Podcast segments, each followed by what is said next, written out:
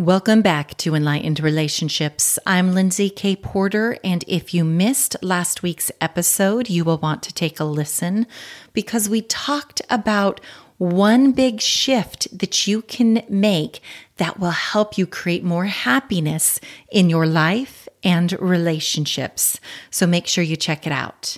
This week, we are going to talk about why we struggle in our relationship and why knowing this will significantly improve the quality of your life and relationships. So let's dive in. Are you sick and tired of your life and relationships being so difficult, resulting in that endless, frustrating cycle of directing, correcting, and ordering the people in it? Ultimately draining you of your happiness? So, how are people like you and I, who care and are willing to invest in our relationships, people who are willing to take ownership of our behaviors and actions, how are we able to make the changes necessary to create intentional relationships? Well, that is the question and this podcast will give you the answers. My name is Lindsay K. Porter, and welcome to Enlightened Relationships. Hi, everyone. I am excited to be here with you today and to talk about relationships and what relationships are, especially as we're going into the holiday season. So, what is relationship? Well, you've heard me say this before, and you will always hear me say this, but relationship is the way you relate with others in your life. And there are different relationship roles that we have. And I was just thinking about this for me, and I'm going to share some of the roles that I have in relationship. I am a wife, a parent, a child. I have in laws, and so I'm a daughter in law. I have friends, neighbors, strangers, the people that I share the streets with when I'm driving the car, and those that I go grocery shopping with. These are other types of relationships that I have. And I have a relationship with myself. There are many different roles that we play in our life when it comes to relationship. And this is what is so important, you guys. The relationships we have are created and maintained in our mind.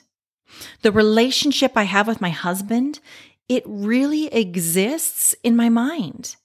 The way I experience our relationship, the way I feel about him, the way I think about him, and the way I think about myself in relationship to him, all of that goes on in my mind. And this is why I'm saying that the relationships we experience are both created and maintained in our mind. And I'm letting you know how powerful that can be if you really can understand and appreciate that relationship is a mental construct. And I want to talk about this. The kind of relationship you have is not something that can be defined or proven. What do I mean by this? Well, yes, you can determine if you are legally married, but that doesn't define the type of relationship you have, whether it's a good or a bad relationship, or maybe a healthy or unhealthy relationship. Because defining a relationship in those terms and in those ways is subjective because it's based on your perspective, which resides within your mind. My husband's relationship with me exists in his mind, and so does mine with him. And I can tell you right now, it's not the same because we don't operate from the same brain. We might have similar values and beliefs, but we're not wired the same. We have different life experiences. And so, what goes on consciously and unconsciously within our mind varies. I can tell you, we don't have the same thoughts, that we don't view things exactly the same way. This mental construct of relationship is so important to understand. Otherwise, we get stuck in thinking that other people create your relationship. What do I mean by that? Well, if I think that the things my husband says or the way he feels about me or the things that he does or doesn't do create our relationship, then I leave myself powerless. And what do I end up doing? I try to control how he says, acts, or does the things I need him to do so I can feel better about our relationship. You guys, I'm raising my hand right now because this is the way I lived in my relationship with my husband for too many years. And it did not improve anything. In fact, it made me exhausted and miserable. So until I could really understand that my relationship with my husband was something that exists in my mind, that I could control the dialogue, the thoughts, and really empower myself to figure out if this was the kind of relationship I wanted to experience, it didn't serve me. I want to share here a story. This actually is something that happened yesterday. So last night I had told my husband, thanks for the experience because now I have something to share on this podcast. So I had taken my daughters to gymnastics and we had just gotten home. My boys were outside in the backyard jumping on the trampoline and playing. One of my daughters ended up joining them and the other one started her shower routine. So we had this brief moment where there were no children in their little ears to hear a conversation that I wanted to have with my husband, something that was important for us to discuss because we needed to figure out how we wanted to handle this situation with our children. Okay. And so we had this brief moment. My husband was in the kitchen, you know, he was preparing our, our meal that we were going to have as a family. And I had this brief moment with no children and just the two of us. And so I decided to take advantage of this moment. And I said to my husband, I said, Hey, can we talk about how we want to handle this situation with our children? It was something that was important that was going on and how we wanted to um, address it with our kids. Well, in the midst of us having this conversation and me sharing some of my thoughts, his phone rings and he looks at it and it's his new boss and interrupted our conversation because he decided and said to me, he needs to answer this. Well, in this moment, I want you guys to understand that my husband became my circumstance. What do I mean by that? Well, here is this moment. We're having this conversation, and that's neutral. It's neither good nor bad. It just is. And he picks up his phone to answer his, his new boss. Again, neither good nor bad. It just is. And my husband says to me, I need to answer it. Like that's all facts. Having a conversation, phone rings. He tells me he needs to answer it. It's his new boss. Like all of that happened. That's circumstance. Now here's where the the relationship component of this story goes on. Because when my husband answered his his phone, I had this thought, wow, this conversation is more important than a call from work. And so I had this disappointment and this hurt that my husband picked up the phone. And I'm not going to say that's good or bad either. It just was in this moment. But then what ended up happening, like our brain does, additional thoughts start coming, like minded thoughts start coming. And what were they? Well, I'm not important enough. He must not care enough about me because this conversation was about me. Okay. I'm not his priority. It's work. I'm having all of these thoughts that are causing me to feel anger and borderline rage which I just want to point out, you guys, was me stacking these emotions and causing my clean pain of hurt and disappointment into dirty pain in that moment. I want you guys to know his experience of this moment was not the same.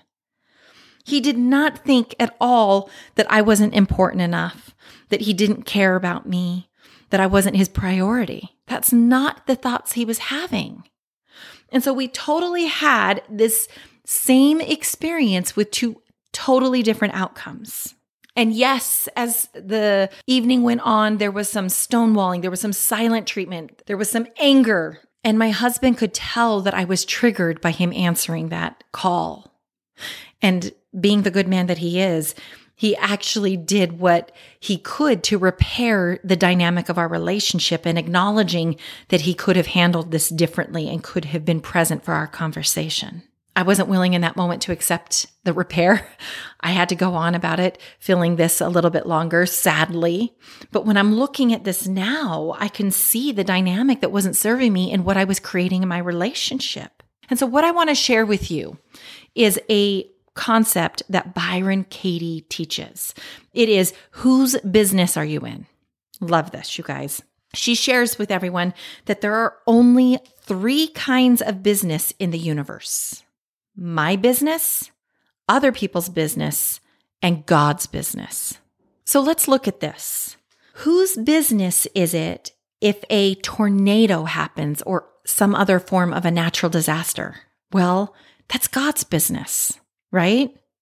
Whose business is it if your neighbor down the street has a yard full of weeds and maybe even a bunch of cars that are always parked outside their home and on the street? Well, that's your neighbor's business. Whose business is it if you are angry at your neighbor down the street because he has a bunch of weeds and cars piling up in front of their house? Well, guess what? That's your business because you're choosing to be angry about it because of the thoughts that you're making that mean. When you are hurt or angered by something, you are mentally out of your business. You're now making external things outside of your control mean something to you and making it your business. And we're causing ourselves so much unnecessary pain. Because here's the thing when you resist what is, okay, what do I mean by what is? It's, it's reality. It's the reality that there's weeds in my neighbor's front yard with cars piling up. That's reality. But when I'm resisting that, I'm causing my own suffering. Let's bring it back to the story I shared from last night. I caused my own suffering. I showed up from a place with the people I love that I don't like to. And it was totally outside my control. My husband picking up his phone is outside of my control. And I was resisting the fact that he did. And I was punishing me and I was punishing the people around me because I was angered. What does resistance look like? Well, it's the words, the action, and the energy that we're bringing to another person. And so in this example, what did I do? I went silent. The action was short and angered, and my energy was angry. Like I was not happy with my husband and, and he could see it, which is why he did the repair work, I'm sure. Because his intention was not to hurt me, was not to make me think I wasn't a priority. That was not his intention. That was my meanings I was assigning what he did, the action he took. So, what do we do instead of resisting? This is where we just need to show up and allow allow people to say, do, behave the way that they're going to and not make it about us. Because that's how we prolong our business. We just need to focus on what is our business, my business. So, what could I have done? Like going back to the story, I could have asked myself, how do I want to think about that work call? How do I want to feel about it? How do I want to show up in my life? Knowing that my husband answered a phone in the midst of a conversation. When you start asking those questions, you start determining how you want to experience your relationship. And we stop trying to control how others are showing up. We stop trying to insert ourselves in other people's thoughts, feelings, and actions. Your call to action for this week is to identify whose business are you in and if it's serving you and your relationships. If it's not, start getting curious about what you want your business to be, how you want to show up, how you want to think. Remember, this life is about progress, not perfection. Awareness is the first step to becoming. Join me next week as we continue to change the lenses through which you see your relationships while becoming enlightened. Thank you for listening to Enlightened Relationships. If you are enjoying what you're hearing,